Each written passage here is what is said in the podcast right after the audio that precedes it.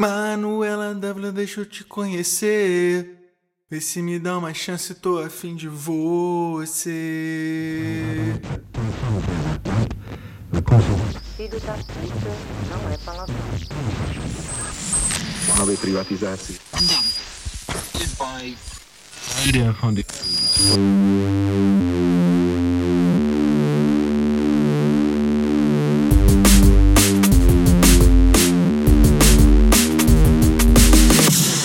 as fuck. Fala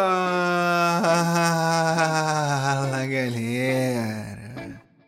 Tá começando ele, o Multilouco, o High as fuck.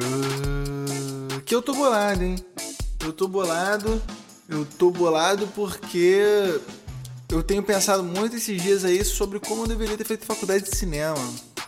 Deveria ter feito faculdade, eu não deveria ter estudado administração. A administração foi um erro na minha vida.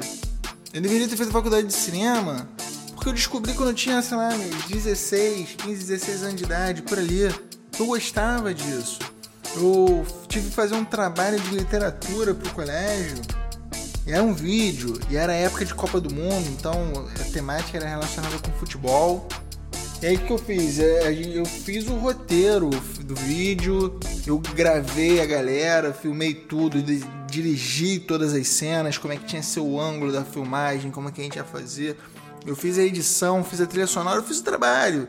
Tá ligado que todo grupo tem aquele cara que faz o trabalho e o cara que só participa ali, né? Eu meio que fiz aquele trabalho, eu planejei tudo e botei em prática o trabalho. Todo mundo adorou, e a turma inteira riu, e todo mundo se divertiu. E olha que na época a gente não tinha muita tecnologia computador não era tão complexo quanto hoje. Na época a gente não tinha câmera, não tinha celular que filmava com qualidade que nem tem hoje em dia. Era muito mais difícil fazer essas coisas.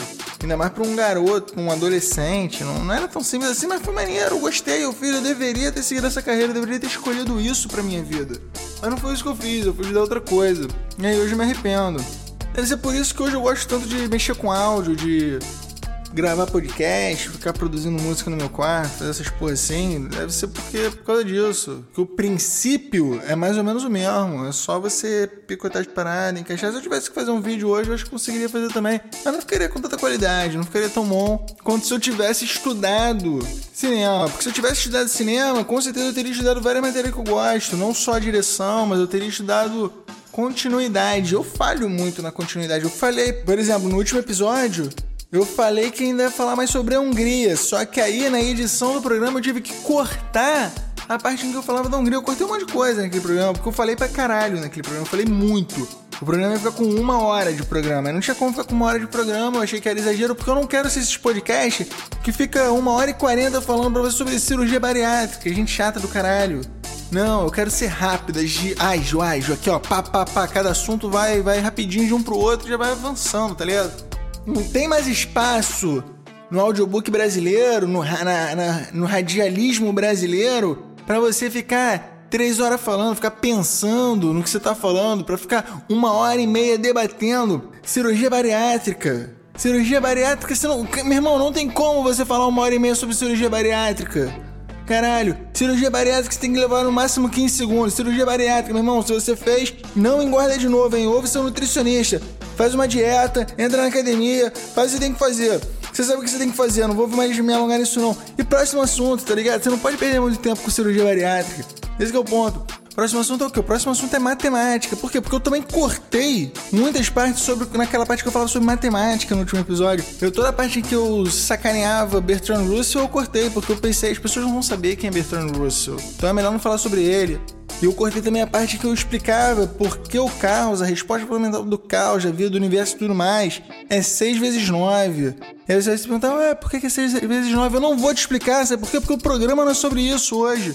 O programa não é sobre matemática, o programa é sobre não dar continuidade, porque a gente não dá continuidade a um monte de coisa. Sabe quem é que não deu continuidade? Felipe Dilon.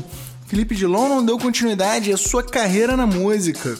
Felipe Dilon, ele desistiu dessa carreira daí, provavelmente. Eu não tenho certeza, porque ninguém presta muita atenção no que o Felipe Dilon tá fazendo. Felipe Dilon provavelmente deve estar trabalhando com a mãe, vivendo a vida dele tranquilo, porque ele já tinha dinheiro, ele já vivia bem.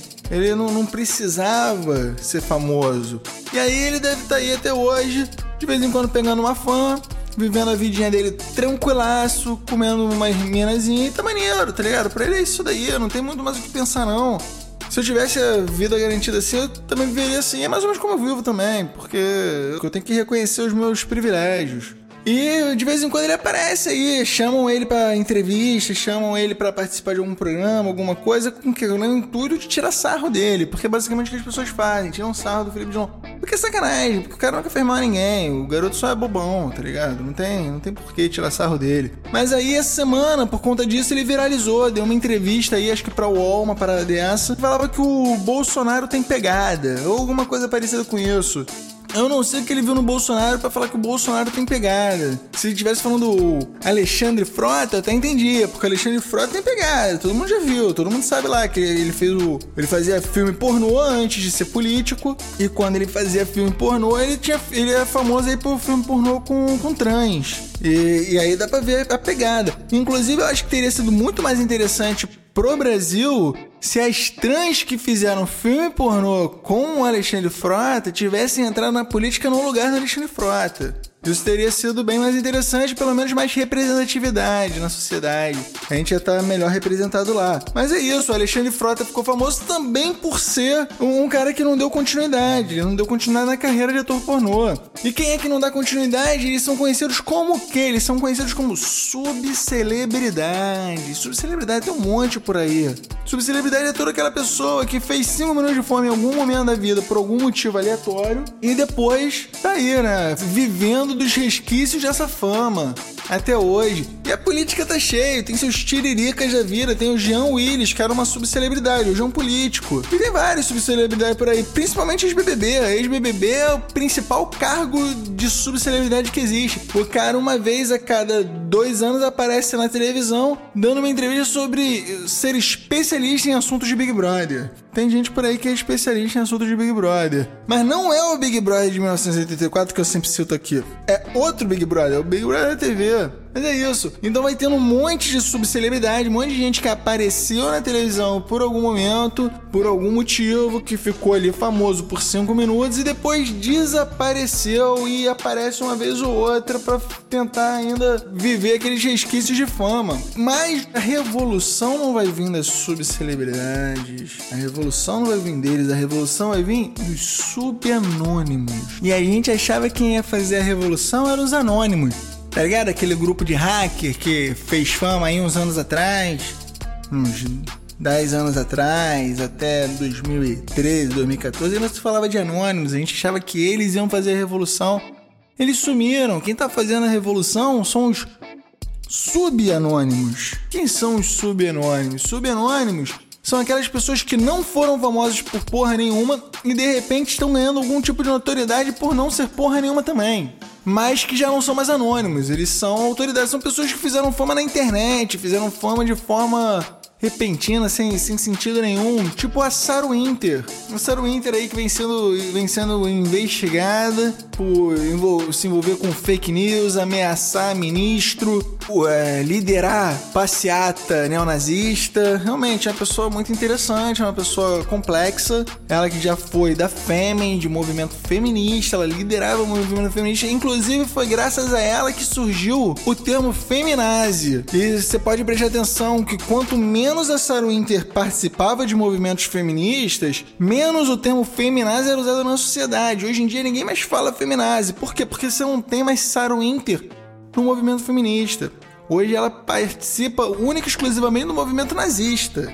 E aí tudo bem, a gente entende. Muito mais fácil assim, né? De separar as coisas, porque realmente era muito complexo esse negócio de misturar feminista com nazista. Só a Sarah Winter mesmo pra conseguir fazer umas coisas dessa. A gente pode ir continuando. Que outro subanônimo que tem por aí? Paulo Cogos. Paulo Cogos é outro que ficou famoso na internet por, por viralizar os vídeos sendo estúpido, porque gente estúpida viraliza fácil, né? Ele, aquele vídeo dele no carro gritando que quer andar de tanque, comparando as ciclofaixas de Haddad em São Paulo com o governo de Mao Tse Tung na China mostra como o cara não tem muita noção de meio termo, né? O cara é um extremista complexo e problemático. Ele viraliza o tempo inteiro por aí. Esses dias ele viralizou de novo um vídeo dele chegando lá pra, pra protesto em Brasília. É um tipo de protesto que Sarah Inter frequenta, gritando, coisa de patriota, de Bolsonaro, sei lá, essas coisas de maluco daí que você vê na internet, acontece o tempo inteiro. E além dele, quem mais? Quem mais que tá nessa daí? Ítalo Mazili. Ítalo Mazili é quem? Ele é o psiquiatra que não é psiquiatra, o psicólogo que não é psicólogo, sei lá. O cara é médico é médico, mas paga de, de psiquiatra por aí, apesar de não ter especialização, e fica na internet dando uma de coach para as pessoas, falando um monte de conservadorismo e de ideia estúpida na internet. ele tem uma legião de seguidores e estava sendo cotado para ministro da saúde, mas Bolsonaro desistiu de ter ministro da saúde. Ele falou que se foda, não ligo para saúde mesmo, para que, que eu vou gastar um ministério só para cuidar de saúde. Vou tirar todo mundo da saúde, não vou botar mais ninguém lá não, vai ficar sem saúde, que se foda. Porque o Bolsonaro pensa assim, é mais fácil, me menos um trabalho, menos um problema. É menos alguém pentelhando ele. Ah, tem que resolver aqui o problema, Covid-19. Porra, já se viu, tem que ficar resolvendo o problema de, de médico. Porra, os caras já ganham fortuna, ainda tem que ficar tendo seus problemas resolvidos. É assim que o Bolsonaro pensa, provavelmente é isso. Esses caras estão fazendo a revolução, esses caras aí que estão transformando o país, e eles são a milícia paramilitar que o Bolsonaro quer armar, ele quer armar para dar o autogolpe. Tá ligado que é basicamente isso que ele tem feito, né? O que ele faz? Ele coloca essa galera muito louca pra atazanar na vida de todo mundo, todo mundo ficar extremamente apreensivo e ele vai testando o limite da sociedade. Ele bebe leite num vídeo e coloca os caras lá para ficar defendendo o bebe leite no vídeo. Aí você fala, ah, qual o problema de beber leite? Problema de beber leite? Vai assistir Laranja Mecânica, ô maluco, porra. Já viu os caras lá bebendo leite na Laranja Mecânica? Aquilo tem um simbolismo. Vai ver Corra, Get Out, tá ligado? Aquele filme do... É, Pilo. Qual é o nome do cara? É Pilo o nome do cara, não é? Então, esse maluco daí o vídeo lá que o, a vilã do filme fica bebendo leite separado do, do cereal, sabe por quê? Porque ela não mistura as coisas, do mesmo jeito que ela acha que brancos e negros não devem se misturar. O leite tem todo um simbolismo neonazista. Os supremacistas branco-americanos usam leite como um símbolo é, da, da supremacia branca. Eles usam isso como símbolo. E aí aqui, o pardo, meu irmão, porque esses caras da Terça Livre, vocês viram, né, que viralizou o maluco da Terça, os caras lá da Terça Livre bebendo leite, defendendo o Bolsonaro. Ah, entendedores entenderão. Gênio pra caralho, tu é preto, filho da puta! É isso mesmo, porque no Brasil o preto não sabe o que é preto, meu irmão. Aí ele defende o supremacista branco. Olha que doideira de país que a gente vive. Meu irmão, é impressionante. É impressionante demais. Mas isso é consequência do quê? Da nossa, da nossa criação, né, cara? A gente teve um país aí que se desenvolveu. Vamos começar que a escravidão já foi abolida tarde, né? Aí os caras criam esse papo de povo, de que o povo brasileiro e tenta acabar com todo esse negócio de, de que existe negro, existe branco, existe o latino, existe o índio. Eles tentam acabar com essa ideia. Culpa do Vargas, hein? Você que idolatra Vargas, você não pode falar mal do Vargas aqui. Vargas era, era um escroto também. Vargas é um filho da puta, um ditador. Era um ditadorzinho. Vargas era um ditadorzinho, hein? E se você defende Vargas, tu é um otário também. P pensa bem, ficar defendendo ditador aqui agora, tu não pode não, hein? Fica quieto, para. Vamos continuar aqui. Aí o Vargas ficava botando essa ideia na cabeça das pessoas. Ai, não, porque o povo brasileiro é o povo brasileiro. Porque a gente não é negro, nem branco, nem pardo, nem o caralho. Porra, não existe isso não, meu irmão. Você tem que se identificar. E olha só, você aí que acha que é branco, fica sabendo que a população brasileira branca é irrisória, hein? é pouquíssimo. Tu não é branco porra nenhuma, tu provavelmente é latino. Tu é latino, eu sou latino. A maioria do brasileiro é latino. Ou é negro ou é latino, irmão. E tem os índios também.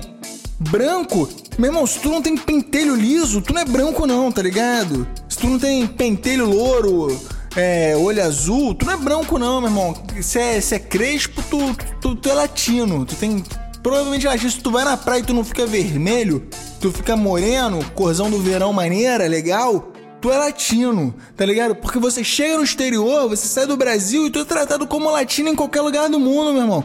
O nego não te trata que nem branco, não. Tá ligado? Pra eles, latino e preto é a mesma coisa. É a mesma coisa. Eu tive 30 segundos de experiência do que é ser preto no mundo.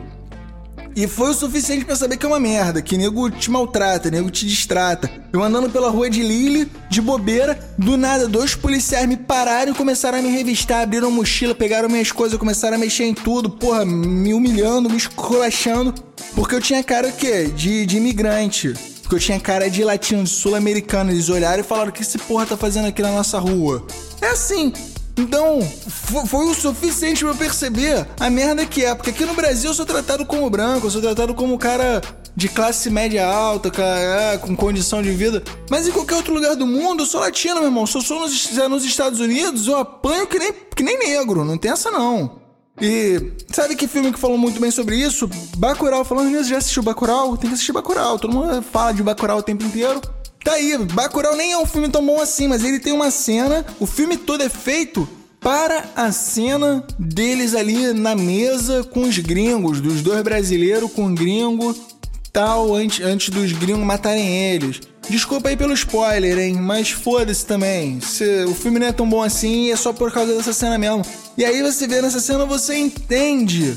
Você entende do que eu tô falando, meu irmão. Então o negro aqui no Brasil, ele não aprendeu a ser negro, ele não aprendeu que ele é negro. Ele acha que ele, que ele é parte do povo brasileiro, ele acha que ele é, é. ele acha que ele pode ser supremacista branco, ele acha que ele pode ser branco e ser branco é uma opção, é uma escolha, sei lá, meu irmão, não sei o que ele acha. Não, não tô na cabeça desse cara. Eu queria muito estar na cabeça desse cara para entender como que esse filho da puta pensa, porque não faz sentido. Aí o filho da puta, negro, nitidamente negro, três maluco negro tá ligado? Para na porra de um, de um jornaleco de merda financiado pelo governo racista e fica bebendo leite. Ah, entendedores entenderão. Caralho, deu vontade de entrar na internet e começar a alombrar esses filhos da puta na porrada. Tô ficando estressado, hein? Você já percebeu que hoje o programa vai ser tenso? Eu tô começando a ficar puto já falando aqui. E eu tô ficando puto também por causa do bagulho que tá acontecendo lá fora, nos Estados Unidos. Estados Unidos tá, porra, manifestação na rua, todo mundo quebrando tudo, destruindo as porra todas. E sabe por quê? Porque mataram um cara negro, o policial sufocou o cara negro até a morte nessa de imobilizar ele. Porra, matar policial é a coisa mais certa do mundo, hein? Já defendo aqui logo, você vem radical quanto a isso. Pode matar à vontade, não me importa não. A questão é, os caras fizeram muita merda e aí a população tá revoltada e vai pra rua. Imagina se esse cara tivesse sido morto com 80 tiros dentro do carro enquanto tava com a família. Ah, porra, e aqui no Brasil a gente não fez porra nenhuma quando isso aconteceu. Olha que doideira, hein? Mas lá fora eles estão destruindo a porra toda, eles já que estão certo. Tem que acabar com a porra toda. Mas isso também não é meu lugar de fala, porque como eu falei, eu só vivi 30 segundos disso na minha vida. Porra, eu não tenho experiência de vida para falar sobre isso. Então eu vou deixar aqui um espaço para quem de fato tem experiência de vida falar sobre isso. Com vocês o poema Rush Adrenaline do poeta negro-americano Rude Francisco.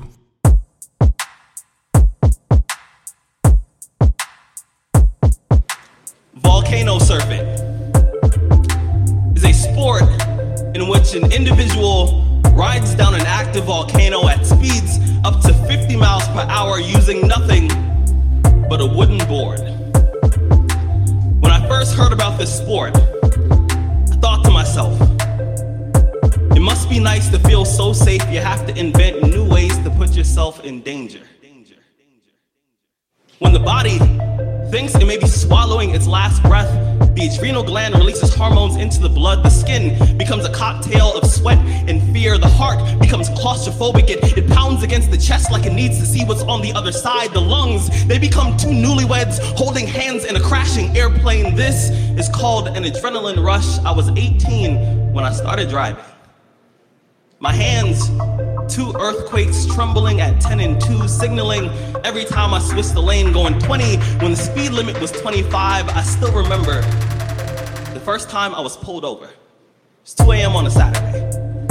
The officer, he spilled his lights all over my rearview mirror, spills out of his car with his hand already on his weapon, looks at me the way a tsunami looks at a beach house, and I can tell he's the kind of man who brings a gun to a food fight. He called me son, and I thought to myself, that's an interesting way of pronouncing boy. He asks for my license, registration, wants to know what I'm doing in this neighborhood, if the car is stolen, if I have any drugs, and most days I can grab my voice and swing it like a hammer, but instead I picked it up like a shard of glass, scared what might happen if I didn't hold on to it carefully because I know that this much melanin, a smart mouse, that uniform is a plot line to a film that can easily end with a chalk outline baptism, me trying to make a body bag look stylish for the camera, and being the newest coat in a closet full of RIP hashtags. Once a friend of a friend asked me why there weren't more black people in the X Games, and I said, You don't get it. Being black is one of the most extreme sports in America. We don't need to invent new ways of risking our lives. The old ones have been working for decades. Watch the news, watch the news, watch the news. Jim Crow may have left the nest, but our streets are still covered in its feathers. Being black in America is realizing that there's a thin line between a traffic stop and the cemetery. It's the way my body tenses whenever I hear a police siren and a song. It's the quiver in my stomach whenever there's an officer behind me. It's the right and he doesn't. I don't need to go volcano surfing. Hell, I have an adrenaline rush every time a police officer drives past without pulling me over. And I realize tonight, I'm gonna make it home safe. Então, gente, esse foi o poema Rush Adrenaline de Rude Francisco, poeta negro-americano.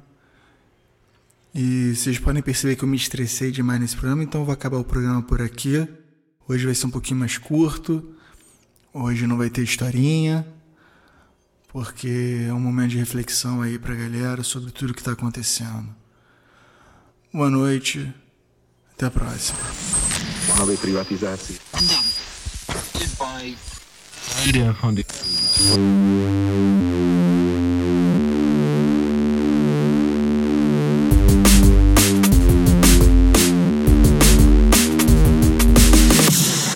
fuck. Aula de gramática. Filho da puta não é palavrão. A expressão filho da puta é adjunta adnominal quando a frase for conheci um presidente da República filho da puta. Mas se a frase for o Bolsonaro é um filho da puta, daí é predicado. Agora, se a gente usar a frase esse filho da puta não está fazendo nada para combater a Covid-19, filho da puta passa a ser sujeito. Porém, se o cara aponta uma arma para a testa do presidente e diz agora nega o envolvimento com a milícia, filho da puta, aí é vocativo. Finalmente, se a frase for o presidente, aquele filho da puta, retirou o dinheiro da área da saúde, aí é aposto. Que língua nossa, não? Agora vem o mais importante para o aprendizado. Se estiver escrito saiu do exército no passado e ainda se denomina capitão, filho da puta é sujeito oculto.